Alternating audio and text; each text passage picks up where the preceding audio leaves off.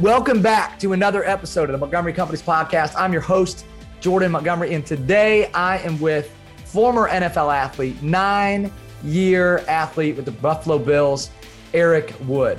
Uh, more importantly, Eric is a strong man of faith. He's a father, he's a husband.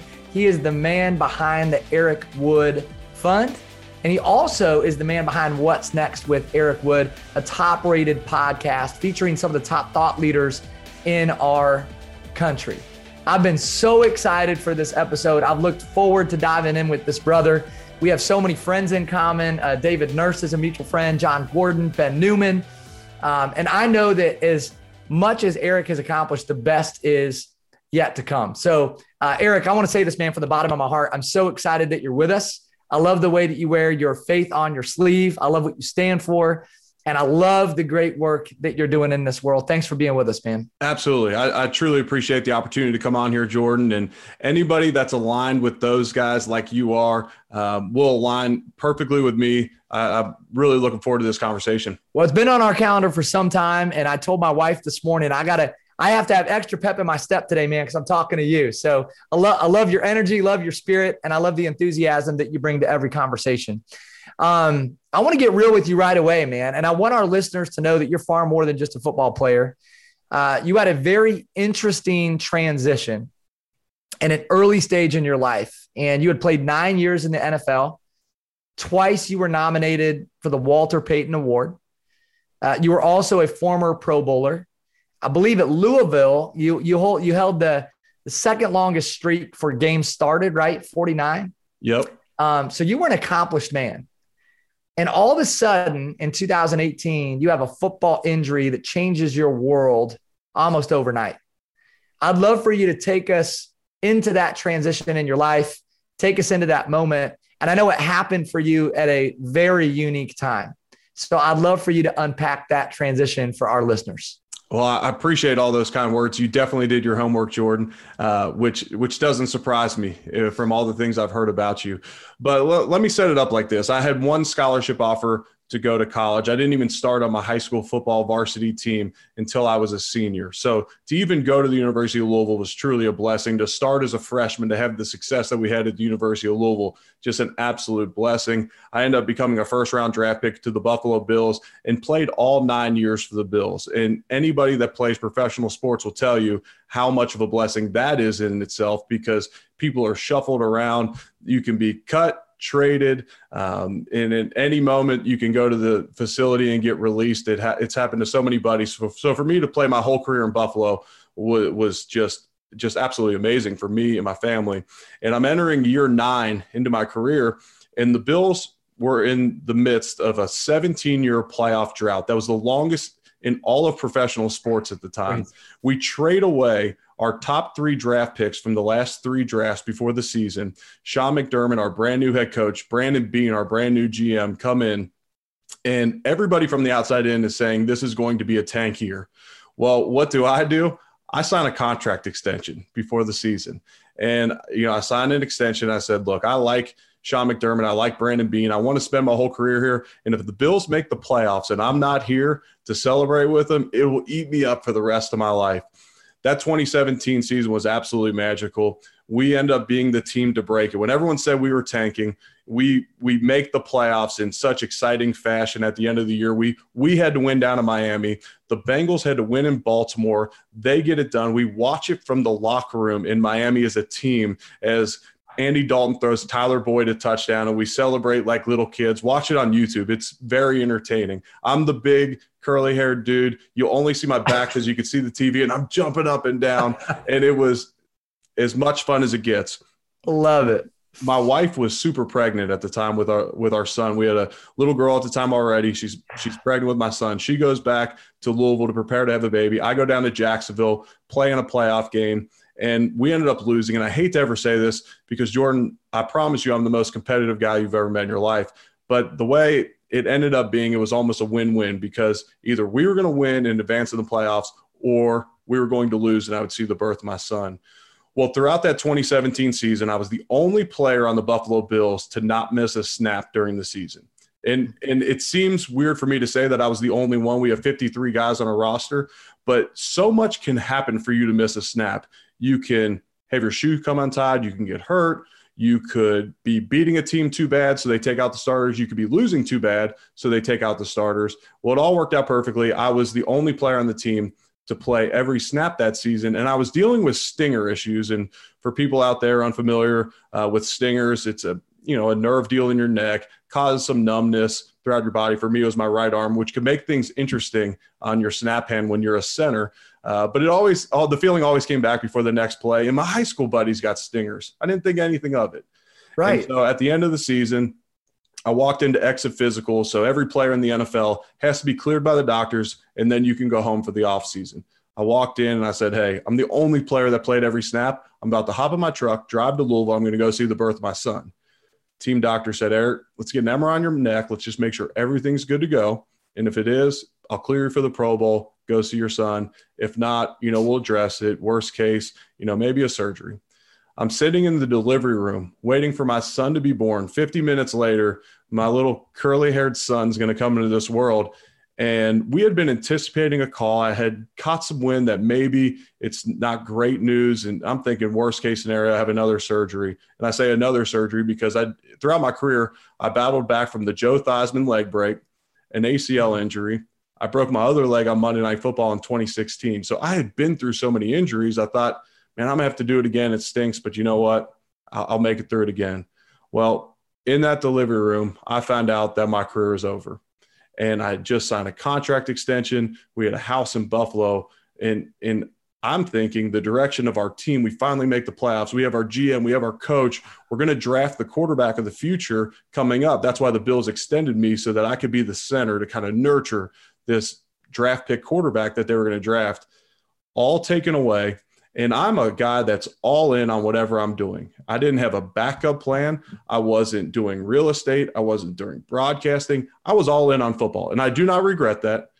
But that left me at a time um, where a serious pivot was going to come into my life. And I was not fully prepared for it, other than the fact, and I don't want to diminish this in the conversation, other than the fact that I did have a foundation outside of football in faith and family and friends that could truly support me.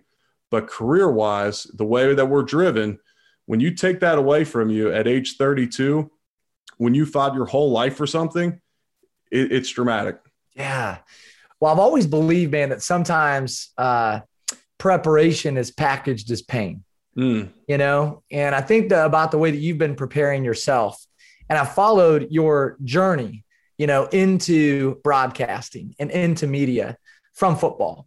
And I just commend you on the way that you've handled that journey. I think as humans, you know, God prepares us to handle the highest of highs and the lowest of lows, but most people don't experience those two moments right next to each other. Right. right? I mean, that's a really unique experience. And you'll talk about that moment for the rest of your life.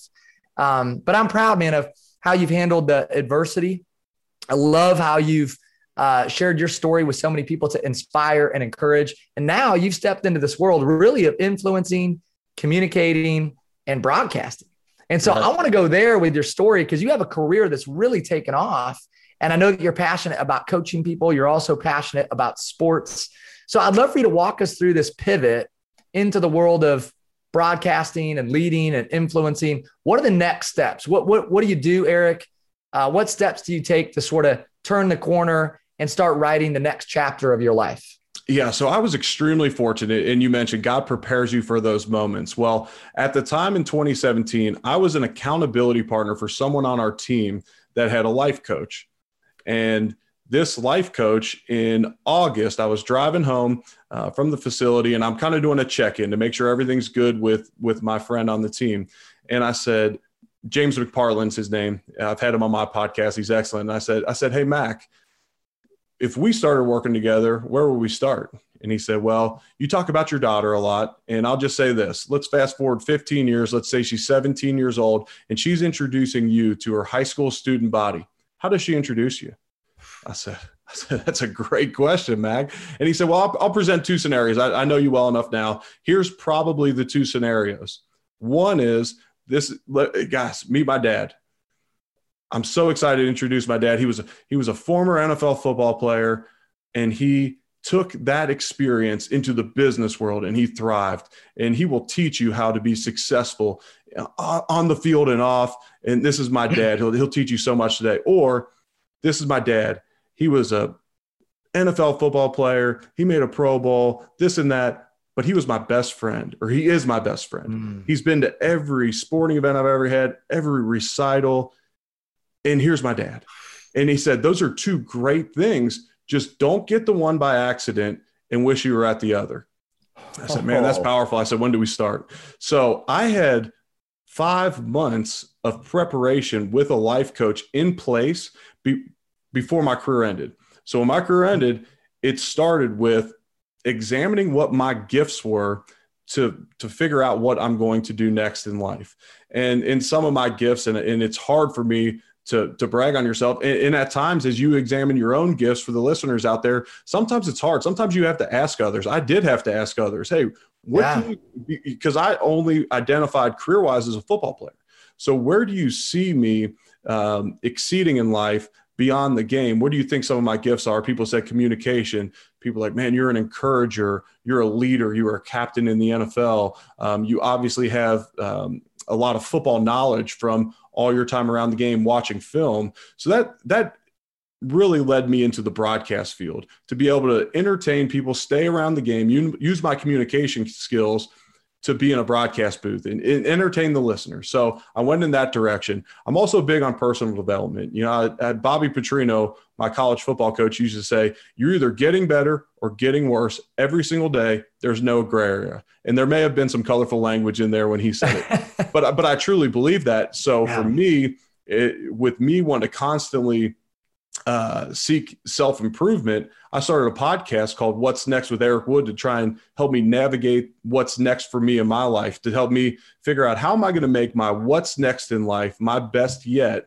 And so I just started learning from a bunch of people. And could I have a bigger podcast if I just brought in another Buffalo Bills, either former or current player every single week? I'd probably get more listens, honestly.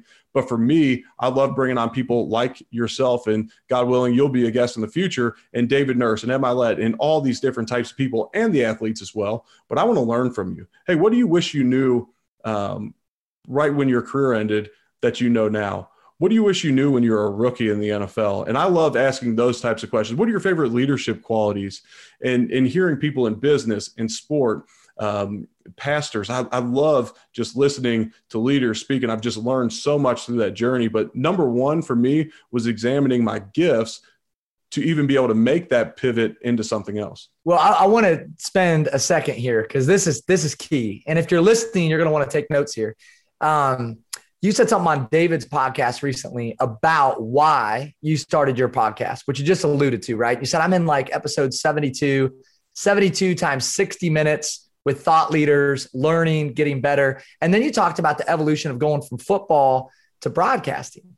And you talked specifically about this idea of getting feedback, mm-hmm. you know, receiving feedback. And you craved feedback and you wanted feedback. And you were asking for people and bugging them all the time, you know, hey, can, can, can you give me feedback? Can you tell me more? Like, what am I missing? What am I not doing? And so I know that feedback has been a part of your journey and increasing your awareness and learning from others you know, number one, Eric, I want to know where that comes from, that desire to get feedback, because that can be hard, that can be difficult. Right. And then number two, I'd love to learn uh, uh, from you about what you've learned in receiving feedback. How do you get it? How do you stay consistent? How do you make sure you're receiving it with an open heart? I'd love for you just to speak into this art of getting feedback and learning from other people. Yeah, I mean, I crave the coaching, and I think that comes from being able to see results in my life from great coaches. So that mm-hmm. obviously smart, started in athletics for me. If I'm being honest, it probably started with teachers growing up, and I just didn't realize it at the time. But when I was able to see myself through college get so much better by dedicating myself to improving what the coaches said was maybe off on a play. And in football, every step, every inch, every eye placement, hand placement is judged every single day, whether it's practice or game. And it's probably judged by multiple people multiple times. If you have one bad play in an NFL football game, everybody from the GM down to your position coach, and there's probably three or four people in between, are going to let you know about it. And so I was so used to that that when I transfer or when I when I transition into broadcasting and podcasting, as you know, you just don't get a lot of coaching. You might have a buddy, you might have a friend, and you may hire some one person to kind of give you some feedback. I just didn't ever feel like I was getting enough. So it was constantly reaching out to people that are a little bit further along than me in the journey. Hey, what are some landmines that you stepped on that I can avoid? And where do you see blind spots in my life or blind spots that I'm not seeing within my communication skills, within my interview skills? One of the reasons I started the podcast, honestly, Jordan, was because as an athlete, you're so used to being interviewed and not doing the interviewing. You're mm. so hmm. used to just answering questions and not asking them. And so, and, and honestly, you'll see athletes out at maybe a big dinner and they don't know how to get a conversation going. They don't know how to, you yeah. know, they, they haven't been in a sales meeting. For all those salesmen out there that have to take people to lunches and make cold calls, they don't know how to do that. I promise you. We're so used to standing in front of our locker and explaining why JJ Watt was so effective in the game against the Bills. That's what we're used to doing. So it, it allowed me to kind of get on the other end of the microphone. And then I've honestly learned so much through uh, being coached, and, and, a lot of it is, you know, now it's it's time management. It's hmm. creating a schedule. It's creating an intentional morning routine because all of that was done for me. When you're hmm. an NFL football player, you wake up every single day. I knew my why. My why was or my purpose was to be the best center in the NFL. Yes, I wanted to be a great Christian, a great dad, a great husband, a great friend, a great son, but I wanted to be the best center in the NFL. And I knew what it took. They set the schedule for me. They fed me my meals. They would tell me the best things to eat. We went to meetings together, prep together, and then, yes, I was willing to go over and above on the preparation because that's my deal. All my confidence in life comes from preparation. And I know you prepped like hell for this podcast, I can tell. And I did the same. And I do them for all my podcasts as well. And, and, and I almost think that's how you that's how you honor a guest is through the preparation. Mm-hmm. I may stink as an interviewer, but if I reached out to buddies and found out little nuggets and, oh, I caught you off guard, you didn't think I knew that. Well, now I can gain confidence through that and I can honor the guests in that way. But for me, it was so much stuff that when you're kind of in that football bubble, that professional sports bubble, you're, you don't learn those skills along the way because a lot of them are done for you. Man, so true and really well said. And again, I just admire your desire and then ability to execute, receive feedback, learn from others. And I want to stay on this topic for a minute because one of the things that you've done well, and it's well documented, I think people kind of know this about you. David Nurse certainly says this about you that you're masterful at relationship building and just pouring into other people, about surrounding yourself with the right people. And that's something that I think um, probably is a natural gift of yours, Eric, but I think it's also something that you've worked at. I think David's worked at that, Ben's worked at that. You know, I want to know what you're learning about the art of building relationships as you navigate this new professional path from football to business? Yeah, so you know it's pretty well known. I'm sure it's been said on here before. This is going to be earth shattering that you become the average of the five people you spend the most time with. I heard Les Brown say in a speaking engagement one time that over a lifetime you'll make between uh, you'll make an average of twenty five hundred dollars of the five people you spend the most time with, which is earth shattering if you consider that. Crazy. Um, yeah. And if you look at my group of buddies, that'd be the widest range you've probably ever seen. Because, um, you know, I, I, I love people. I, you know, I truly do. But for me, aligning myself with the people with the same values that are going in the same direction as I'm going in, life is super important to me. And now with social media and the pandemic almost made it easier because a lot of these big time speakers, these big time performers, they got off the road, they got a lot more time on their hands. And as we're sitting here and you're in Iowa and I'm in Kentucky, we can have a conversation and connect. And so, you know, with social media, you're really probably only one degree of separation from anybody in the world and nowadays, and I heard this said to me recently, you know, you're the average of the five people you spend the most time with. Well, what if I don't live in LA? That's where David Nurse is at. That's where Ed Mylett's at. That's where Jon Gordon spends a lot of time. Yeah. You know how you make them part of your top five? You consume enough of their work. And then they become, because people are putting their best self into their podcasts, their books, their videos. Well, if you consume enough of their work, then they end up rubbing off on you enough, even if you're not spending a lot of time with them in person. But for me personally, I just know that if I surround myself with the right people, um, then then I'm going to kind of stay in my guardrails of life, value wise, and I'm going to be able to achieve things through alignment.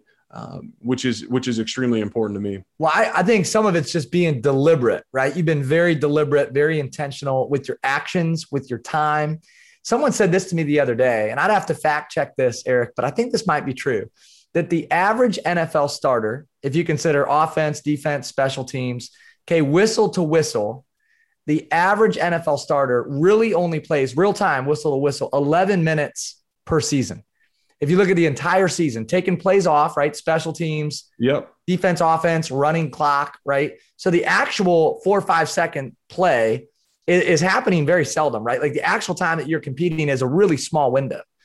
But think about the time that you spend preparing and practicing for mm. 11 minutes. No right? doubt. Think about that, man. We're all year long, and you know that better than anyone, right? In the off season, think about going all the way back to middle school or high school, all the time that you spent preparing for minutes, for five second windows, and one second too late, one second too early, a half a second off, and it changes everything. And so, man, you've been deliberate, you've been intentional, and you've prepared so that when that window comes open, and today maybe it's a conversation instead of a football play, you can make it count right? When that opportunity presents itself. So I just want to commend you again for that. I've watched your intentional spirit. I watched the way that you're deliberate and how you act toward others, how you elevate others. And I see that, man, and how you're operating and living life. So I know one area that you're deliberate. Would you want to say something on that? Yeah, I was gonna. I was gonna say. Um, I, I don't know exactly how I can do the math on that, but the average NFL play lasts about six seconds. So about 60 plays a game, 16 games a year, now 17 games a year, but you're probably right, which is crazy. Um, and it, it kind of goes back to so there's a lot of people probably listening out there like you mean to tell me and, and let me let me say this first not every player on an NFL team makes seven figures a year, eight figures a year. There's a right, lot of people right. That are not making that. The average career is only three and a third years, and there's so many people that are making league minimum. They're on the practice squad. They're not making the dollars you probably think they do. A lot of them have to carry two residences. Um, you cut it in half for taxes. It's not quite the money you see. But a lot of people out there are probably like, man, Eric made X amount of dollars a year to play 11 minutes on the field. It's kind of like the pastor you see on Sunday, and you're like, I don't know if he should make that much money if he just is doing two sermons on Sunday. well, you don't know all the prep. You don't know everything he's doing. You don't know yes. what that musician who's making all that money that you see playing that concert, you don't know what it took to get to that point. Uh, yeah. So, and, and man, you're going to hear that at a speaking engagement on a podcast soon if I can confirm that math, Jordan. Well, hey, whether it's 11 or 19 or I don't know, whatever the math is, regardless, it's tiny. It's, it's, tiny and it's part of your story it is. And you know what? In life's about that. Like you you're, you might prep for years and years and years. And, and, I'm thinking of multiple people at this time. Uh, Justin Gatlin, I just recorded a podcast episode with him. He's going to be running uh, in the Olympics, God willing, um, in a couple months from now. And he's 39 years old. He won Olympic gold at age 22. And if he runs a race in 10 seconds, he lost. If it's nine, six, nine, seven, he probably wins. So he's training because the Olympics got delayed five years for nine seconds.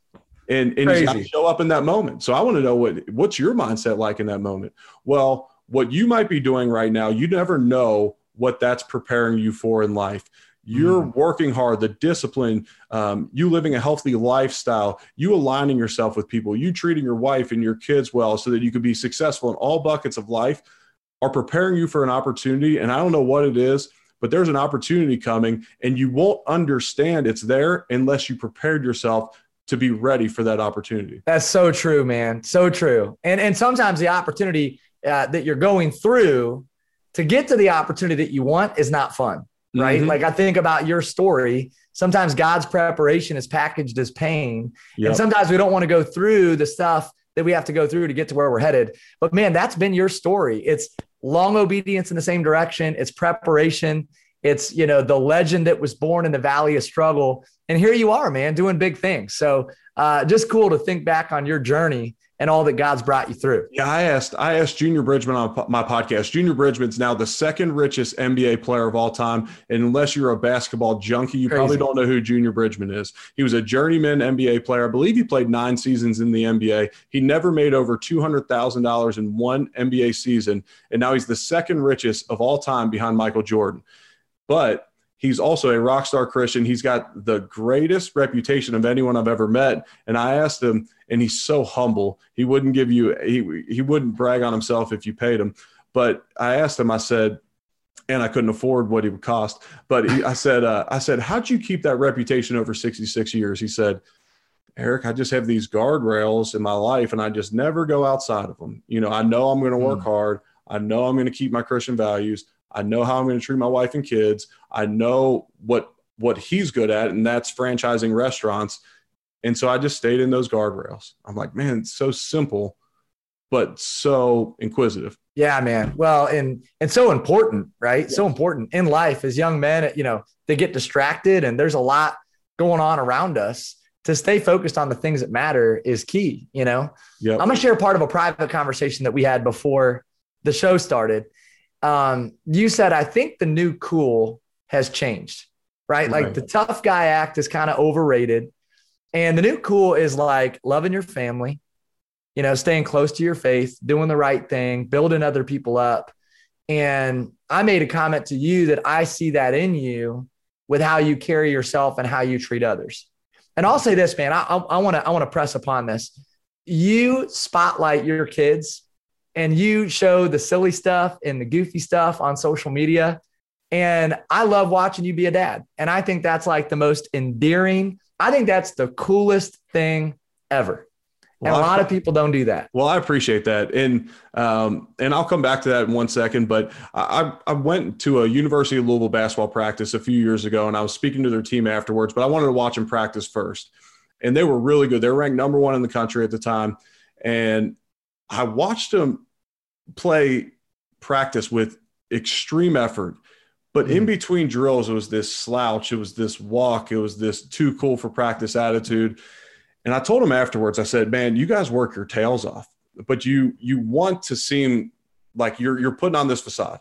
And I said, "You know where that doesn't work in professional sports? Like if you mope around and you're not the absolute top of the food chain, in professional sports, they will get rid of you. I said, that's not cool. You're on a four year scholarship here. You're not a, on a full year scholarship when you enter the NBA or when you go to get your next job. So I said, that's not cool. And so for me, like cool is hardworking, driven. Yes. Also being a great dad, great husband. I get more feedback from people nowadays from my daddy daughter dates that I do with my daughter Grace. And my son start my son's three now, so he's starting to be kind of cool and he likes his dad. And he's not, you know, it's like kids get to a certain age and yeah. like the dad can just do a lot more with them. But I started doing these daddy daughter dates and, and I got some great advice when I got into broadcasting. I was going to be on the road a bunch. He said, Look, you're I, a buddy of mine said, Look, you know, I say a buddy, a, a guy who's in his 60s who has kind of been a mentor to me. And he said, Look, you're going to be gone a lot. I was gone a lot too. I was the disciplinarian at home. When you're home, your kids are going to start to resent when you're home because it's going to be, hey, there's no donuts for breakfast. Mm. Dad's home. Hey, we got to go to bed on time. Dad's home. Okay. So he challenged me that during the season to take my daughter on a date a week where she gets to kind of choose whatever she wants. So we started doing those. And at first, you know, you get this, um, you get you get a little apprehension sometimes when you post stuff on social media like am i am i faking it Uh, am I really just doing this to kind of show people? And then I came to the realization after I posted it one time and I got 50 text messages from guys that range from probably age 26 to 66 that had stories of, man, I used to take my daughter to breakfast in high school once a mm-hmm. week, and she talked about it on her wedding day. Hey, that was a great idea. I'm going to implement it in my life. And that's kind of the power of social media as well. If we can use it for the right things, we can spread positive vibes, take lessons from each other, learn from each other, as opposed to just spewing hate from behind a computer screen. But that's the reason I do share those things, is because I want guys to be confident in hey, I, am trying to be a rock star dad. I'm going to try and be fun. And hey, if you can learn something from me, I'm probably trying to learn something from you as well. Well, people buy who you are and not what you do. Absolutely. And and you've placed your identity in who you are, not what you've done. And that works. It sells, it works. It's what allows us to connect with other people. It's what allows us to build relationships. And so, again, man, kudos to you that you found your identity in the right things in the right place. And it's amazing the world's response to that, right? Mm-hmm. When, hey, like football is just a small chapter in my life. It's not who I am, it's part of what I did. Right. And it, it helps you create a really incredible, you know, awesome platform.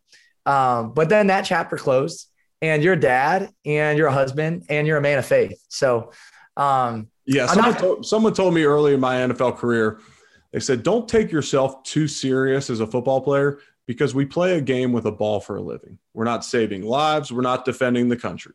We play a game with a ball. Yes, it's frustrating when someone wants to come up to you at a dinner and they interrupt, you know, a date night with your wife. Like I get that's frustrating, but like sign an autograph, be nice to somebody, give back to the community, show your face, spread some positive vibes because ultimately we're playing a game that we love. Yeah. that gives you an increased platform. Use it the best you can. Perspective, man. And I love the humility uh, that you just shared that with. Uh, Mark Batterson said this recently. He said, I want to be respected most by people who know me the best. Mm. And that's the journey you're on, right? Is being respected most by people who know you the best. I will not let you off of this episode without asking you about your faith, uh, because I think sometimes in today's world, it's hard to wear your faith on your sleeve. Um, you do it well. And um, I want you just to open up a little bit, Eric, if you would, on what it means to you to be a man of faith with a significant platform to reach others maybe the the struggles that you faced in sharing your faith, just being real about that. Mm-hmm. And then um, maybe some of the fruit that you've seen and, and some of the work that you've seen God do as a result of the the platform that He's given you. Yeah, so I grew up Catholic, and um, it was all about the rules. And when I got to college, eventually you kind of break away from your faith if you're only a rules based Christian. And so by the grace of God, I got introduced to a guy named Chris Morgan. He ran the FCA program at the University of Louisville, still does. And I got introduced to him and found a relationship with Jesus Christ. And that became the foundation for my life. And when I think about my why in life, my why as a player, a lot of it had to do with I don't want to waste the gifts that God gave me. And mm-hmm. God gave me the gift of size. My little brother, who's 30 years old, is 5'10, 175 pounds. I played at 6'4, 310 pounds. My little brother couldn't play on an NFL field. I want to maximize the gifts that God gave me in all assets of life. But my my foundation of my faith was one of the things that was able to carry me through tough times in life. It's part of the reason why I live with joy on a day to day basis. And I just, I mean, I'm overwhelmed with gratitude each and every day. Part of that's, you know, being intentional about being grateful, carrying gratitude journal, waking up, getting in the word the first thing in the morning. If you're struggling through life right now, you know, the Bible talks about tithing 10% of your money. Tithe the first 10 minutes of your day, get in a morning mm. devotional, get in the Bible, and just see what it does for your life. If it doesn't work after 30 days, if it doesn't change anything, drop it. Just give it a shot but that doing those things over time has just transformed my thought processes. And when you hit those big moments of life i've heard it said you're either going into a storm coming out of a storm or you're in one. At all times of life. So you better be prepared for those storms and you better have a foundation. It's wild to me to think back on and, and, and jordan I, I hate to even admit it at the time uh, right now but throughout this season in 2017 our chapel each week was the verse from Matthew about having a foundation built on rock. And the storms came and the wind blew, but the, that house stood because it was built on the rock. I didn't even think about it in those moments where I was, you know, just so distraught about my career ending. I didn't even think about it. I thought back to it when I had a rock sitting on my dresser and I looked at it and I said, wow, God spoke to me through 17 chapels that year, all based on a verse that was going to set me up to be able to withstand what I'm going through now because I have this foundation built on the rock. And, and so you asked me um, when it's been tough for me to share my faith. It was tough for me to share my faith when I felt like, as a Christian, when I first got baptized when I was 26 years old, I guess baptized again. I was baptized Catholic as a baby. When when I me and my wife got baptized at age 26, it was tough for me to share my faith because I felt like, okay, now I got to be perfect. Now, mm if I screw up, then everybody's going to rub it in my face. Hey, weren't you the guy that got baptized? Hey, Eric, what's different about you now? Um, I thought I thought you got baptized. And once I came to the real realization that any faults I have now actually just allows me again to say, look, I am not perfect. If you try and serve Eric Wood, I am always going to let you down. But I serve a perfect God who won't. And mm. I, I'm mm. not. I strive to look more like Jesus every day? Yes. Am I perfect in doing that? No. You know, I, I fully admit it. If Paul says it. Paul wrote a majority of the old, te- uh, majority of the New Testament. he starts most of them off as saying, most of his letters start off by saying, "And I'm the worst sinner of them all." And so, if Paul can have that humility, I hope that I can carry that same humility with me. But at first, it was tough for me to share my faith, just because, you know, we're all going to be living in sin and we all recognize our own sin probably more than others do because we know more about ourselves like you said uh, we want those closest to us well sometimes not sometimes all the time we know ourselves more than anybody else so sometimes mm-hmm. it's mm. hard for us to look past the sin in our life to be able to say to somebody else let me share the gospel with you but some of the fruit i've seen from it my, I, I shared my testimony at a couples bible study in buffalo one time and, and i was kind of stuck i didn't have at that point in my life i didn't have this big aha moment it wasn't like uh, you know I have a best friend who beat cancer and you know he turned his life over to Christ and it was big ordeal. Like I didn't have that moment. I just got to a point where I mm-hmm. said, "Man, enough people in my life have poured into me, and the people that I look up to most are all Christians." and they live the way they treat their wives the way I want to treat my wife. They treat their kids the way I want to treat my kids. Like there must be something to this. And gradually I developed a relationship with Jesus Christ. I didn't have that moment. I asked my wife, I said, What's different about me? She said, Well, your temper is a lot better than it used to be. So I guess my temper kind of changed. Well, there's been a lot of change over the years, and that's a maturation process as well. But, you know, I've, I've led a group um, of men at our church. We have a big hmm. group we call Man Challenge on Thursday mornings. Half the challenge is getting there at 6 a.m. for a lot of guys.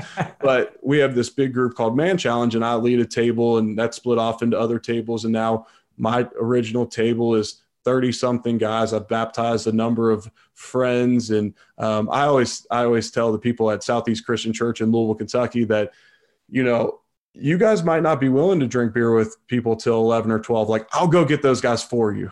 And, and I'll, I'll, i love I'll, that. I'm your recruiter. Um, and so, and so uh, we have some fun with it. But honestly, the, the, the change I even see in their life becomes fruit in your own you know it's just yeah. it's, it's, unbelievable. And um, to have the relationship that i have with my wife um, you know i think a lot of that is based upon the christian values that we have. Yeah.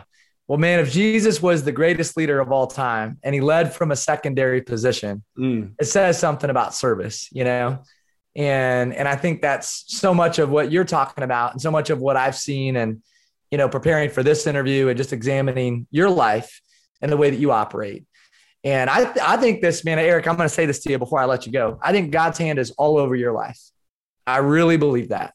And I think you'll have a John Maxwell, Craig Groeschel sized impact on this world. But it's because you realize that your gift is not your own, you mm. know, and the gift that you have is bigger than you. It was given to you, it could be taken away. But I think you've been a great steward. And I'm excited to see where life takes you. Well, I, I mean, truly appreciate that. And for those, um, you know, I mentioned earlier about examining your gifts when you hit that point of transition in your life, when you hit that low point. And a lot of people have hit that point of transition because of COVID.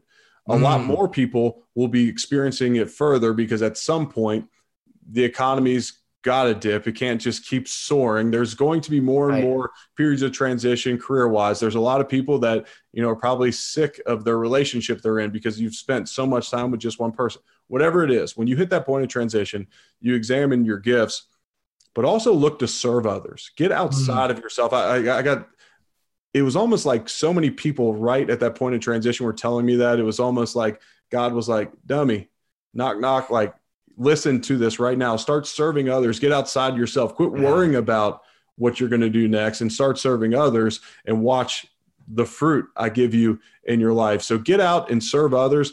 And I heard it said recently, and it, hit me like a ton of bricks. It said, You're most powerfully suited to serve those that are in a place that you were. So, mm. who am I in a position to serve? A bunch of people. Yes, athletes, maybe college football players, NFL football players. Yes, I was that. But I, at one time, I was not married. At one time, I was not a dad. At one time, I was not a Christian.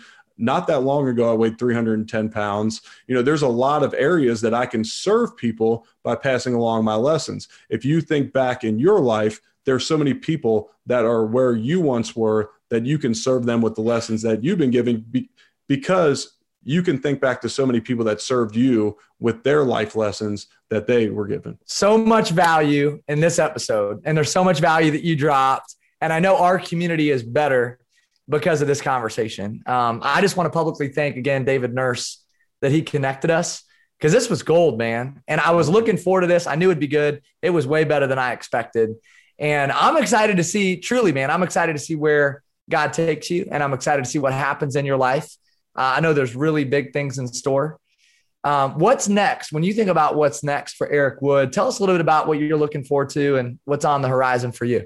Yeah, so for me, uh, the fall is approaching. So we got Buffalo Bills football. I call their games. Um, the past two years, I've been working with ESPN and ACC Network. Keep the podcast going. I'm in the process of writing a book right now, which is a tremendous task, especially for a former athlete that's been hit in the head a bunch of times. But that's been a lot of fun. Um, and it's really convicting when you go to write a book as well, uh, when you have to uh, look introspectively and say, "Ooh, am I really living out what what I'm uh, what I'm putting out there?" But but for me, it's all about like Junior said, stay in the guardrails. I love to have fun. I love to play golf but I also love to impact. And I know that that's going to be the most fulfilling for me. So look for ways that I can positively impact people to be successful in all buckets of life because if it's only career for you, if it's only money, you're going to eventually fall short. You're eventually going to hit that rock bottom if you don't look at your life in a well rounded fashion.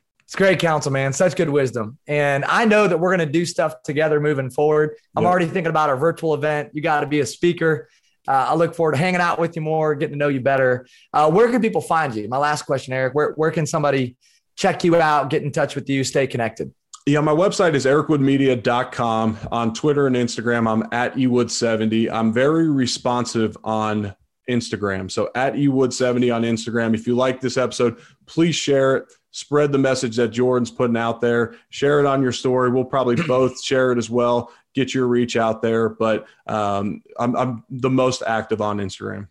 Well, you're you're a great follow, man. You're always spreading positivity. Uh, here's one unique thing that you do you elevate others through your platform. You are constantly tagging people, elevating people, shouting people out, and uh, lifting others up. So great follow. Follow Eric if you don't follow him already. Um, I enjoy following you, man. I'm proud now to call you a friend. Thank you uh, from the bottom of my heart, man. Thanks for sharing this episode and this conversation with our listeners.